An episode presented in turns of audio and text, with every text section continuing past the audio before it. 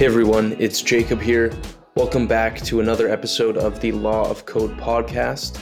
This is the show covering the legal side of crypto, NFTs, DAOs, and any other blockchain related innovation. Anything mentioned in this episode by Jacob Robinson or his guest is not legal advice or investment advice. All opinions are Jacob's and his guests alone. Nothing discussed today should be relied upon for legal or investment decisions. This show is solely for information and entertainment purposes only. Jacob and his guests are not your lawyers, nor are they investment advisors. Please work directly with a lawyer or investment professional. Hello, everyone. Welcome back to the Law of Code podcast. My guest today is Craig Salm. Craig is the chief legal officer at Grayscale Investments, the world's largest digital currency asset manager, where he oversees the daily legal and regulatory operations of the business and its products. Prior to joining Grayscale, Craig was a corporate associate at Paul Weiss. Craig, thanks for joining me today. Really looking forward to touching on Grayscale, everything that's happening with the ongoing case against the SEC and the ETF approval that will hopefully come in the future. Yeah, thank you so much for having me, Jacob. I'm a longtime listener and first time caller or podcast guest. Um, you've done a great job covering the crypto space since you started, and we got connected when you gave that really excellent overview of the GBTC lawsuit. And then I reached out to you. You covered a lot there and happy to continue to dive into that today. Well, thanks for the kind words. And it's, it's an honor to have someone like you as a listener. I've been a a fan of the work you've done. Followed you on Twitter for. It feels weird to say you followed people for years, but I've learned a lot from your tweets over time, and I, have been following the grayscale, the sort of progression of the ETF. And awesome. for those who missed that first podcast that Craig was referring to, I'll link that in the show notes below. But to, to turn the topic to you first, Craig, I'd love to hear about your Genesis block and what your introduction to the crypto space looked like. Yeah, so I first learned about Bitcoin when I was in law school. I was one of those people that went to law school because I wasn't really sure about what I wanted to do. But I was told, and I still think it's true, that you really can do a lot with the law, becoming either a lawyer or, or something else. And so I wanted structure, went to law school, but wasn't really sure where I would go after that. And I'm always interested in new things, whether it's technologies or, or, ways of thinking. And I read a lot of Wired Magazine, tech journals, and things like that. And the first time I, I learned about Bitcoin was in Wired when I was reading about the first, not really mainstream, but very significant application of Bitcoin, which was the Silk Road. And I wasn't interested in Silk Road because of what people were using it for. I was more interested in it because of how Bitcoin was very much powering it because this was a time when people still thought Bitcoin was totally anonymous and there were less efficient practices on preserving privacy. And so people were using Bitcoin to pay for some of the illegal things that were sold on Silk Road, drugs and paraphernalia and guns and things like that. So I just became completely fascinated by it and then started to learn more about it and wanted to really understand how it worked both at how do laws get implicated by it, regulation since I was in law school, but I also wanted to understand how it worked at a deep technical level. And so I started taking computer science classes on the side to understand you know, data structures and algorithms and cryptography to better understand how a blockchain works and the timestamps and how the transactions get recorded.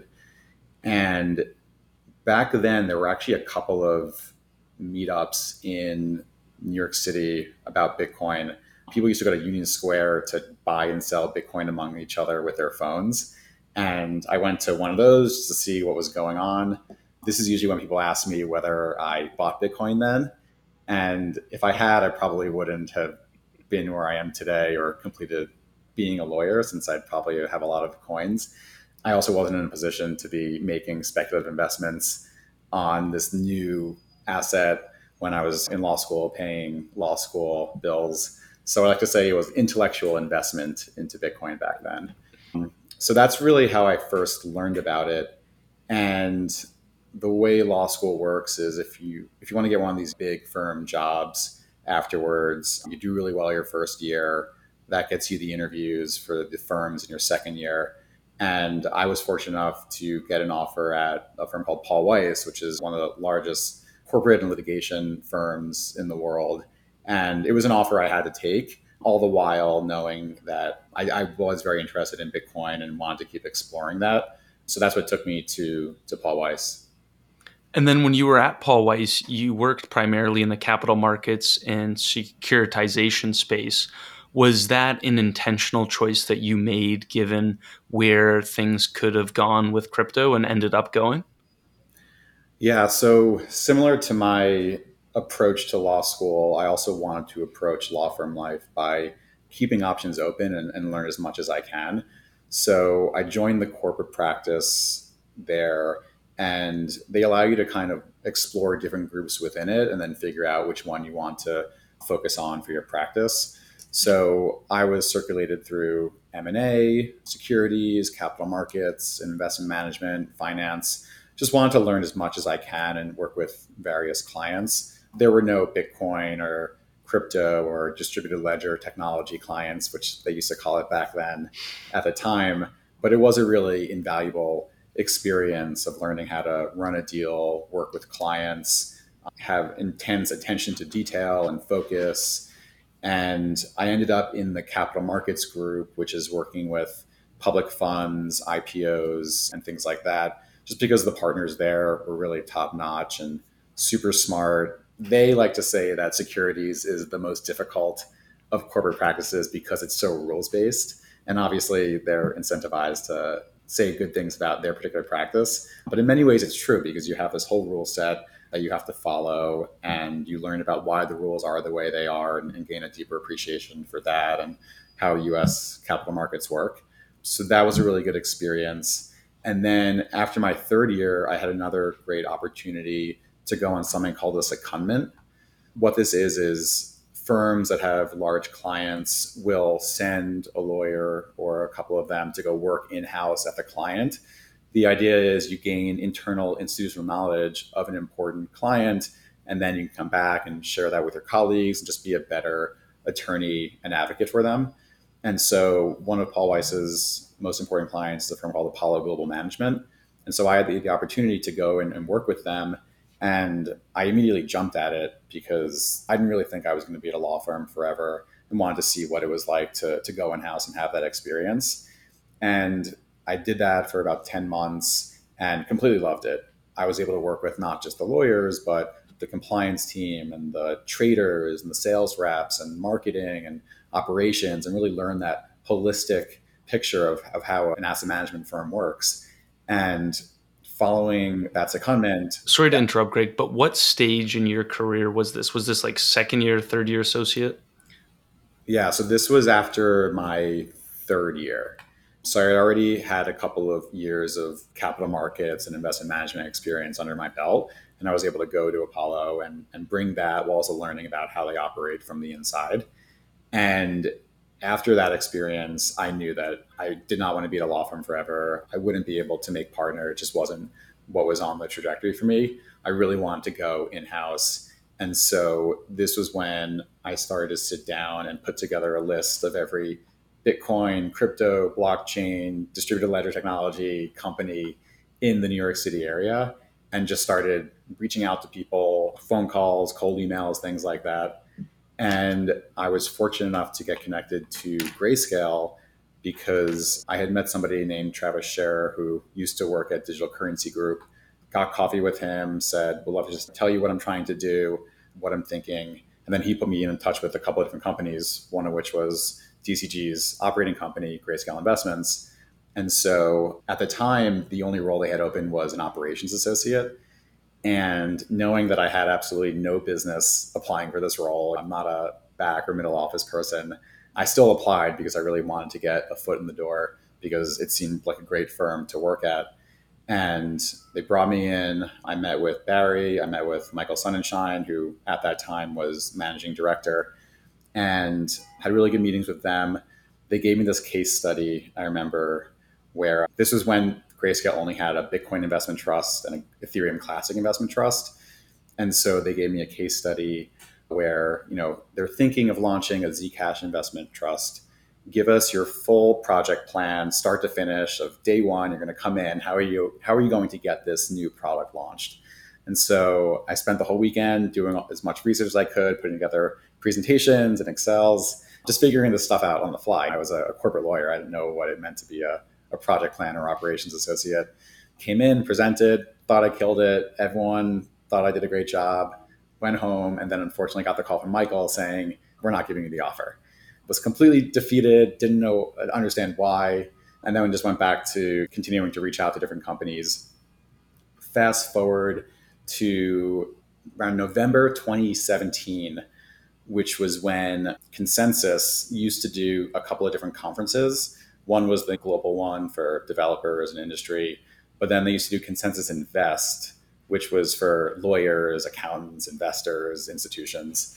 And so I went there just continuing to try to network and meet people, put a suit on, bought a ticket, no intention of going to any of the panels or anything, just wanted to meet people. And I saw Michael Sonnenschein with the Grayscale booth and walked up to them and said, Hey, how you doing? And he said, We're great. Like, how, how are you? Have you found anything in crypto yet? And I said, No, still looking. And he said, It's really fortuitous that you're here because we're having our company offsite in a couple of months. We're probably going to want to bring on our first attorney. Hit me up in the new year. We'll bring you in and see what we can do. So, did that, came in, got the job. And that was about five and a half years ago today. And since then, we've just completely built out the business in terms of products, AUM, building out the legal team, compliance team. Uh, so it's been quite the journey. Wow. The, the other thing I'll say is thinking about how this all comes together from my deep interest in Bitcoin and crypto with my professional experience at Paul Weiss in capital markets, investment management. Grayscale is the perfect marriage of those two things because we are a firm that operates very much like a traditional asset manager. So that's the Paul Weiss experience that I had. But we manage non traditional assets, Bitcoin, Ethereum, and other crypto assets. And when you went to apply for the legal position, did they did you do a Zcash presentation from a regulatory side, or was there any component of, of there? I actually I don't know if I did a case study, although I am very for doing case studies for candidates that we hire today. I think just based on the excellent work I had done for them for the operations associate role, and then just given my professional experience and resume, they were comfortable enough to to give me the offer without doing yet another case study. and had you had you I mean, I think the secondment must have been helpful in preparing you for a role in house. Were there experiences you had at Apollo and other things you did prior to starting your role in order to prepare for what you would do to hit the ground running once you started? So, Paul Weiss was completely invaluable to teach me how to be a capital markets securities attorney. That's really the only kind of experience you can get at one of these big law firms. Teaches you how to be very professional, institutionally minded the Apollo experience was similarly invaluable to show me what it means to not be at a law firm, but to be an attorney in house, because you can't just be solely focused on doing what the lawyer needs to do. You have to think about all the other stakeholders and see how all of those pieces fit together to help the business continue to thrive. And so those two collectively really set me up to do the work that I do at Grayscale. The fact that it's also married with the deep intellectual curiosity I had in Bitcoin starting in law school through ultimately getting the job is really all how it kind of came together. It's amazing hearing the stories of lawyers in the space because as different as the paths have been, they're not too dissimilar, right? There's an interest in this area. I want to understand the technical side. I remember myself going through CS50 from Harvard. Yeah, that's the class I took with uh, David. Was it? Uh, okay. Yeah. Okay. And and just trying to learn the computer science, like the basic level, and then building that sort of bridging that technical understanding with the legal side. And it's been it's a fun journey and it's good because Bitcoin forces you to learn those things. You can't you can't understand it unless you understand the basics of computer science and like cryptography and everything as well. So that's fantastic. Yeah. I mean, I, I also think that learning how to program is not so dissimilar from what it requires to be a good attorney in terms of whether you're drafting an argument or if you're drafting a contract, because the contract itself is basically the same kind of thing as what you're doing when you code, where you're creating rules with different conditionals. If you're changing something here, you need to make sure it doesn't break there. So, in many ways, a contract is really just code that gets implemented through attorneys in the courts rather than through a computer. It's a great analogy. And I think it's part of the reason why so many lawyers in the space jump into crypto because we see how expensive trust is and, and all these different areas that we have to enforce contracts. Whereas if you can have something encoded and make it that much more efficient, it could be a net positive for everyone. Yeah. And they might need less lawyers in the future. Yeah, I mean, I think people have been saying that smart contracts are going to eliminate or disintermediate lawyers for a long time, but I think you'll always need us no matter how digital contracting becomes because you need that person there who can properly write it, whether that's in code or a traditional contract, and who thinks about things like how do I make sure this is implemented properly and I'm not breaking things here and it works and is executed the way it's intended. Maybe language will become as objective and dry as code, but I don't know if we're all, we're quite there yet. Yeah, that's a really good point. I think it's it's incorrect to say we'll need less lawyers. If anything, there might just be less of a need to rely on the courts for certain things to uphold contractual agreements that were drafted in combination with a lawyer and programmer. But that's that's a whole nother can of worms. Let's focus on. Uh, we're doing like a Grace. three to five hour podcast here. we due to due to time constraints, we are not able to do a five hour podcast today, but we will uh, maybe in the, maybe in the future. That would be fun. Let's let's switch to to grayscale, and I want to talk about the spot ETF approval. Obviously, that that's ongoing, but in terms of the timing on that, why has it taken so long to get this approval? Yeah, so Grayscale launched because we knew that investors would want to access Bitcoin and what would evolve to become the more broader crypto asset class, but they would want to do it through traditional investment wrapper means. They want their investment to look and feel just like their investment in stocks, bonds, other commodities, which is to say, through their brokerage account, they want audited financial statements, tax report, and regulation. And so we would have launched all of our products at the outset as the traditional vehicle that has become the most accessible and efficient way to access many other asset classes, which is the exchange traded fund or ETF. But back then, and unfortunately still today, that type of product has not been approved to hold any other any crypto asset. So what we have come up with in the absence of that is this four stage product lifecycle where each stage results in the product becoming more accessible for more kinds of investors with the fourth and final stage being that holy grail of an exchange traded fund because this is a law focused podcast i would love to just break those four steps down and what the applicable regulations are and how we how we accomplish that so stage one is a private placement offering which is offered under an exemption from registration under the Securities Act of 1933, otherwise known as the 33 Act. What's important to note there is that initial offering can only be sold to accredited investors, meaning investors of a certain level of net worth, income, and sophistication. And those investors have to hold their investment for at least one year.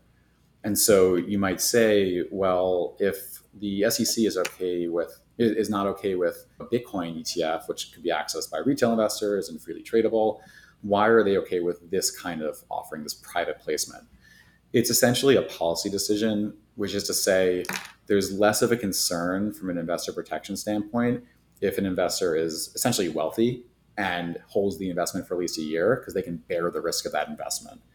So, taking Grayscale Bitcoin Trust GBTC as an example, that launched in 2013 as just a private placement offering to accredited investors. The next stage is following that one year, all those accredited investors can now freely sell their shares if they want to, pursuant to something called Rule 144, which governs the transfer of, as of securities that were bought in a restricted offering, this exempt private placement. But if you don't have any place where you can sell them, you know, you don't have a marketplace or an exchange, well, you're not really going to be able to transact. And so the other rule that we leverage is something called Rule 15C211, which was what allows brokers and dealers to show quotations and securities on a marketplace. And in our case, that marketplace is the OTC markets. And so what's important to note there is that not just accredited investors, but also retail investors can now buy those shares and those shares, when purchased, are not subject to any restrictions or holding periods. So they're not freely tradable.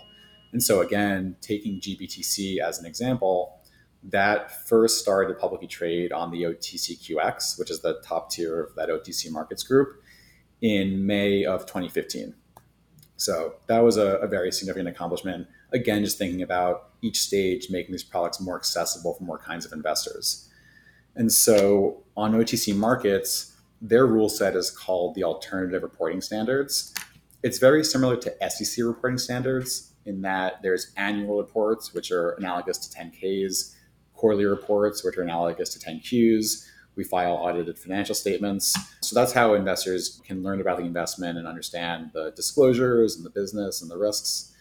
But as stage three, what's important for us is to seek SEC reporting status. Um, that's significant because it just creates more transparency for more investors. We report to the SEC, so they're reviewing all of our disclosures and, and risk disclosures and reports and things like that. And so in this third phase, we file something called a Form 10 to register the shares trading on OTC markets under the Securities Act of 1934 or the Exchange Act. That's a really good process also because it allows us to be in front of the commission address the questions they have around the product structure, the underlying assets. It makes our disclosures really full and fair. And there's a really good level of engagement with the commission. And so, using GBTC as an example again, that product became SEC reporting in January of 2020. First digital currency investment vehicle to accomplish that. The other impact it has is it reduces that initial one year holding period in the private placement to six months. So again, just making the product more accessible. And now what we're really focused on, which is the, the subject of this lawsuit, is converting GBTC into an ETF. What that would do is a couple of things. It would uplist the shares from OTC OTCQX to, in our case, New York Stock Exchange. That's through a Form 19B4. It would also register the shares under the 33 Act, which would remove that initial holding period and make the shares freely tradable immediately. And then we would also be seeking Reg M relief to allow for both creations of shares that are registered now and also redemption of shares. And what that collectively does is address these premiums and discounts that GBTC has historically traded at. It would trade at NAV, it would be listed on exchange, and it would become really the, the best vehicle for investors looking to gain Bitcoin exposure. Thank you, Craig. And it's important and one thing I wanted to underscore was those three prongs, right? Those three benefits that come with it. It's not only the redemption mechanism, which I think a lot of people highlight, but it's also where the shares are lift, listed. And I'm sure there are institutions that can only invest on in shares listed on certain exchanges. So now it expose, exposes GBTC to a whole new class of investors. And then there's the holding period as well, right? That gets re- eliminated completely. Those all to me seem like more efficient capital markets mechanisms. They seem like benefits not only to GBTC and Grayscale, but to the investors. And now you're going, we've gone through oral arguments, and, and Don Verrilli was part of the team at Grayscale that challenged the SEC's denial of the application to convert Grayscale Bitcoin Trust to a spot Bitcoin ETF and these were heard by the DC Circuit Court of Appeals. What happens if Grayscale wins that lawsuit? And maybe you could just give a high level. Re- I, I think the reasoning for the lawsuit is self evident, but could you just give a high level of what would happen if Grayscale were to win that lawsuit in the best case scenario? Yeah, so just to to frame it, the reason why we want to win this lawsuit, the reason why we want the SEC to approve GBTC as an ETF and why that's where all of our time, energy, and resources are focused is because GBTC has become the largest Bitcoin fund in the world. It has about $20 billion of assets under management. That's representing over 850,000 investors across all 50 states. It trades tens to sometimes hundreds of millions of dollars in daily trading volume, but it's not an ETF. And one of the main things that that results in is the shares are not trading in line with their net asset value. And so today, GBTC is trading at 30 to 40% discount. If you're talking about a 12, $20 billion fund, that's billions of dollars of value that's being kept from investors. That would be addressed upon conversion into an ETF. And so that right there is a very obvious investor protection issue because you have value that can be returned to investors. The fact that it's already out there, who are you really protecting by not allowing it to simply reach that next step, be listed on exchange where there's even more protections, surveillance, transparency, and so on. It's a difficult situ- situation to understand. That's also supported by the fact that, as you mentioned, the SEC has now approved another kind of Bitcoin ETF, one that holds Bitcoin futures, which are a derivative of Bitcoin. They're more complicated to understand, they're more costly. The Bitcoin futures markets are directly impacted by the underlying spot markets. So it's just difficult to understand why we could be comfortable with a Bitcoin futures ETF, but not a spot Bitcoin ETF like what GBTC would be. And so we started this process. We had started back in 2017, and you've, you've done a really good job of covering this with Greg on your on your podcast also. And that was really the first wave of Bitcoin ETF applicants that first heard from the SEC. We refiled in 2021 because it was the same day that the first Bitcoin futures ETF started trading. To us, that was the key date that signified, well, now the commission must be okay with all kinds of Bitcoin ETFs. And so we filed then, received an overwhelming amount of support from in the investment community, from academics, from institutional investors, who all really saw this clear investor protection issue. They saw the obvious unfair treatment of futures and spot ETFs. And then also there's this US competitiveness component where you have Canada, Switzerland, Germany, Singapore, Australia. These are all countries with robust capital markets and securities laws. And so, how are they getting comfortable with this, but not the US? Those are a lot of the key prongs that have come out in this lawsuit. And as you mentioned, we had oral arguments a couple of, I guess it was in March, a couple of months ago. And it really seemed like the judges were, were seeing our, our line of reasoning as well. This just common sense argument. To go back to your original question, what why is it so important? It's important for GBTC to be an ETF because of the investor protections that would come with it. It's important to bring Bitcoin further into the regulatory perimeter through products like this as well. And then just the bigger picture is the, really the US competitiveness. And in Canada, as you mentioned, we we have funds and, and we have investment funds that are redeemable. And there was uh, tribunals that happened here, and a lot of the argument sat on whether Bitcoin was a liquid asset, whether there was large enough volume to be traded. And in, in part of the decision, the tribunal essentially said that they the regulator is not a merit based regulator. There are rules that need to be followed, and if as long as those are followed, it's fine. In the case with Grayscale, the SEC is basically, from my understanding, the crux of their argument is that these market surveillance and manipulation mechanisms that were available through the Chicago Mercantile Exchange, the CME, they aren't available in the spot Bitcoin ETF case. But because evidence shows that 99.9% of the time the price of Bitcoin futures and the spot market are correlated, it it's one of those where you're following the rules without thinking about why those rules are in place. It must it's a bit frustrating to to have read that and see, but you're still ongoing in this this lawsuit. So would a possible sort of win for Grayscale mean that now like that it would essentially reject the SEC's argument, but then what would happen after with the SEC and would Grayscale have to reapply to the SEC for this or could you just walk me through what the potential scenarios there would be? Yeah, so this actually came up in oral arguments. Judge Rao asked the SEC's litigator what would they do if if the court ruled in our favor, and they raised three possible scenarios. One is the SEC goes back and approves GBTC as a spot Bitcoin ETF, as well as the other spot Bitcoin ETF applicants. That's obviously what we think should be done.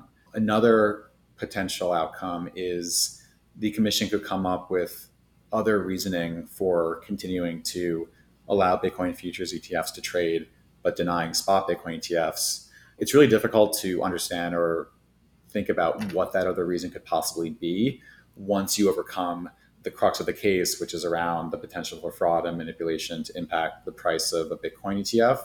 As I mentioned, GBTC has been an SEC reporting company for over three years now. We're filing 10Ks, 10Qs, audited financial statements with the commission, continuing to work on making our disclosures full and fair and more robust. Custody is an issue that has long been solved. Right now, we're using Coinbase Custody. They're a qualified custodian. We've never had any issues with managing and safeguarding assets. GBTC, as I mentioned, represents billions of dollars of value, nearly a million investors. We often compare it just if it were an ETF today, how would it stack up with other ETFs? And it's in the top 10 of both AUM and trading volume with the world's largest commodity based ETFs. So it has all of these features to become an exchange traded fund. Who are we protecting by not allowing it to get there? Especially if the court does agree with that reasoning as well.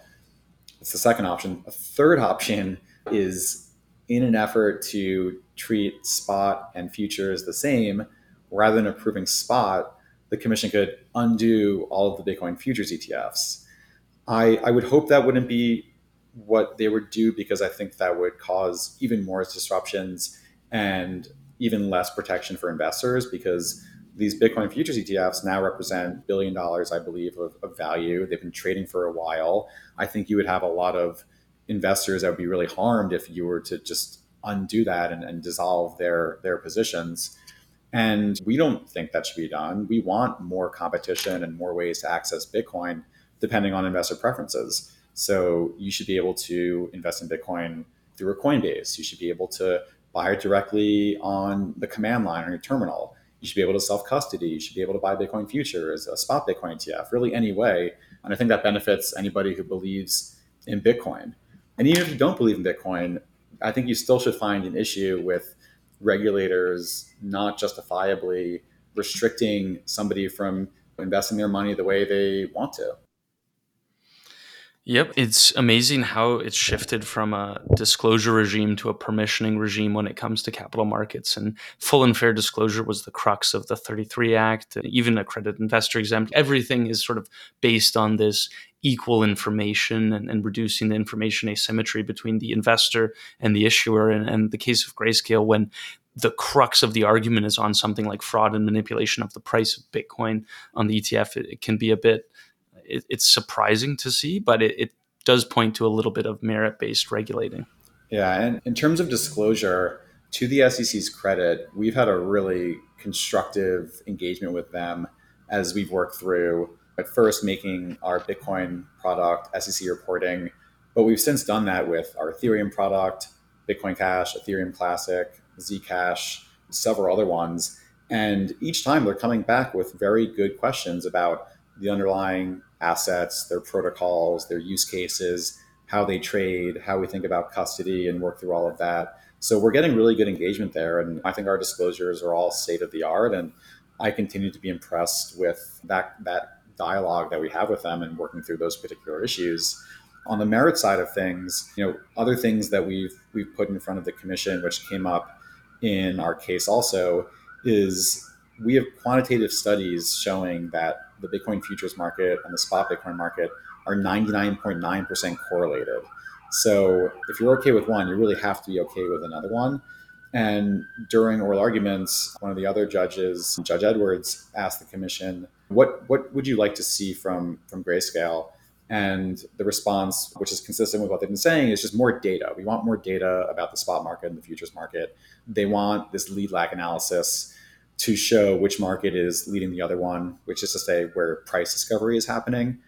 And when when Don came up and had his final rebuttal, he he brought that back up and said, Judge, in terms of data, we've given the data. It's the 99.9% correlation. That's based on studies that Coinbase did as a part of their amicus brief, as well as a study that a gentleman named Bob Whaley of Vanderbilt conducted Bob is the inventor of the VIX index, which is the instrument that every investor uses if they want to bet on or against volatility in the markets. he did a study concluding that Bitcoin futures and spot are near perfect substitutes. So the data is there. And then in terms of this lead lag, Don, he, he stated it really eloquently. He said, if the futures market leads the spot market, well, that's a regulated market, the CME, regulated by the CFTC. There's surveillance there. So you have protections there.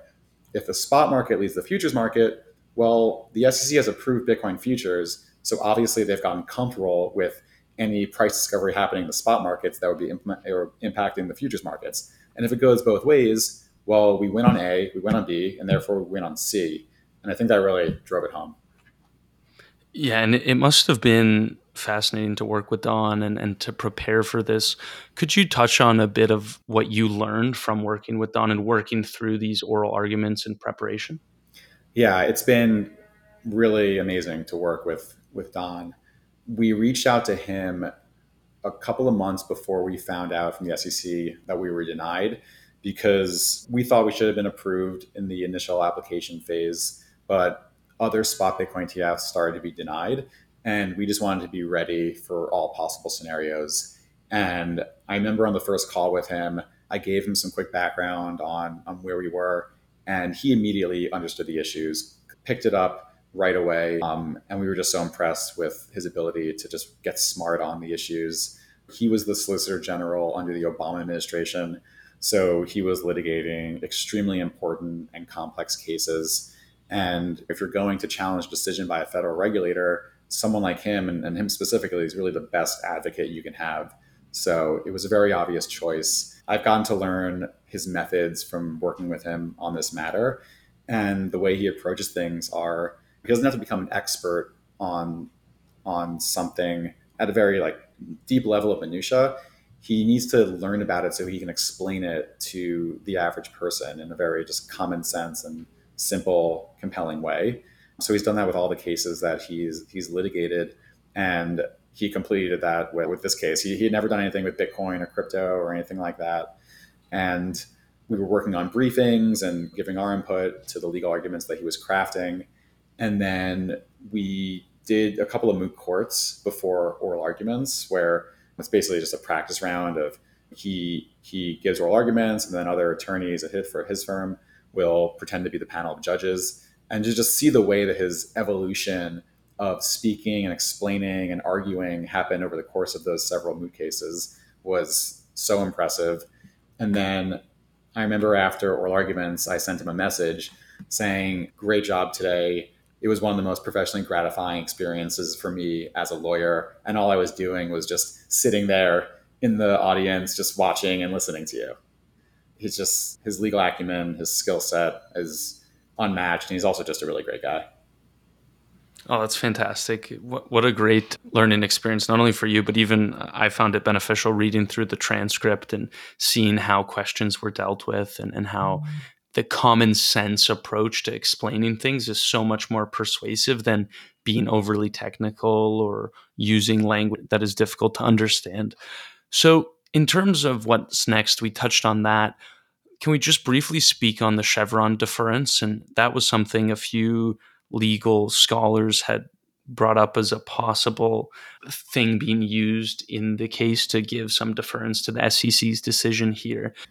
Yeah, so Chevron deference essentially is it's what it says is the courts should defer to regulators in matters where Congress hasn't explicitly given their view and if, if a regulator acts reasonably, the court should defer to their decision. It often comes up in complex technical matters and things like that. And the way it came up in this particular case, I think, is a reflection of what I would consider to be somewhat goalpost moving on, on why the commission has been continuing to treat spot differently from futures. And so, if you go back to that original Bitcoin futures ETF that was approved, it was approved under the Investment Company Act of 1940, otherwise known as the 40 Act. That's the act that most futures based ETFs are regulated under.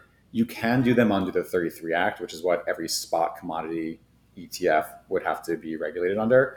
And so at that point in time, the commission was saying the reason why we're treating futures differently from spot is because this is a 40 Act product And the 40 Act has additional investor protections. And so it's a different standard, and we can justifiably treat them differently.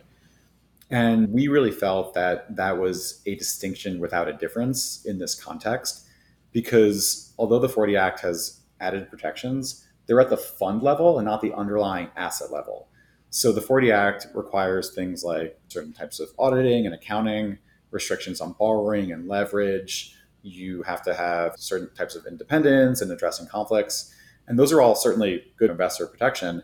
But if you're worried about fraud and manipulation in the underlying Bitcoin markets, no amount of 40 Act protection at the fund level will address that. So distinction without a difference.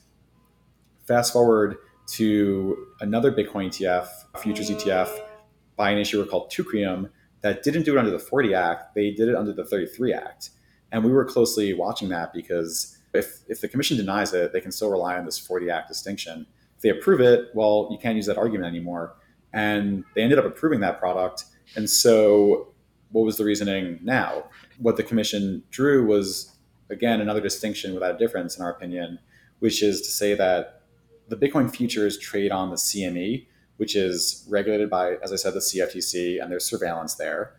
But it's a distinction without a difference because if you agree that the underlying spot markets are impacting the futures market, no amount of regulation or surveillance in the futures market will again address that underlying spot market. And the commission even said in that approval order that they're not convinced the spot market doesn't impact the futures market. So again, just moving the goalpost. And then if you get to to oral arguments, Chevron deference came up, and it, it came up in the commission's final brief, which is them. So we've acted reasonably here, and the court should defer to us. And we just continue to believe that this is one case where we disagree with the conclusion that they're reaching and all along, I've been saying it's it's a very respectful, professional disagreement we just have with the commission. We didn't want to have to pursue litigation, but it's really something that we need to do on behalf of our investors. And to me, it's really something that we're doing for the greater Bitcoin community also. This product, if it's approved, will make Bitcoin even more accessible, which anybody who's a proponent of Bitcoin really should want. And it's such a good example of how, what makes America and, and a democratic society that follows a rule of law such a great place to live where you can have disagreements with the people governing you and you can go to court and present reasonable arguments backed by fact and have the court adjudicate on the merits and looking forward to hopefully a, a, positive outcome for you guys there in terms of timing is there an expectation of when we'll hear from the court we're anticipating and this is based on guidance from don and his firm that we'll get a decision by the fall of, of this year. Wow. Yeah. So won't know when it's coming out before then, but that's that's basically what we're targeting. Okay. And so are there things that you are doing in anticipation of that potential outcome? Or or is it a bit of let's we'll wait and see and, and figure out depending on the decision that'll really change the trajectory of what your next steps are? Yeah, so I mean, GBTC today is ready to be an exchange traded fund. We've spent an immense amount of time and, and, resources and energy getting it ready. So operationally, it is all set to to become the exchange traded fund that we believe it eventually will be. So really, just waiting it out in that regard, and then continuing to manage the rest of the grayscale business. We have several other digital asset products that we're working on getting through that four stage product life cycle so, the last substantive question I have for you, Craig, is just regarding surveillance. And that's been a big theme in the SEC's sort of remarks around the application denial. What do they mean when they say surveillance and, and surveillance that is possible in the manner similar to the CME market? Yeah. So, what that's a reference to is being able to monitor transactions that are taking place on the exchange. It's really it's two kinds on the exchange where the shares of ETF would trade, as well as the underlying assets within the ETF. So in, in the case of Bitcoin futures, Bitcoin futures on the CME, in the case of spot Bitcoin, Bitcoin on the various marketplaces where it trades. But this is actually something that hasn't come up in other commodity based ETFs. So if you think about gold, for instance, the SEC nor the CFTC surveil the underlying gold markets and so that's actually an analogy that we've drawn in our lawsuit as well. And the same applies for other precious metal ETFs gold, silver, copper, palladium. So that's a really good analogy that we've been making. And again, another instance where we feel like there's disparate treatment here that is unjustifiably preventing spot Bitcoin ETFs. You're clearly becoming a strong advocate, and, and I, am sure some Don is, is rubbing off on you. That was a that was a great answer. Honor. Thank I don't you. know if I'm quite there yet, but I appreciate it, Jacob.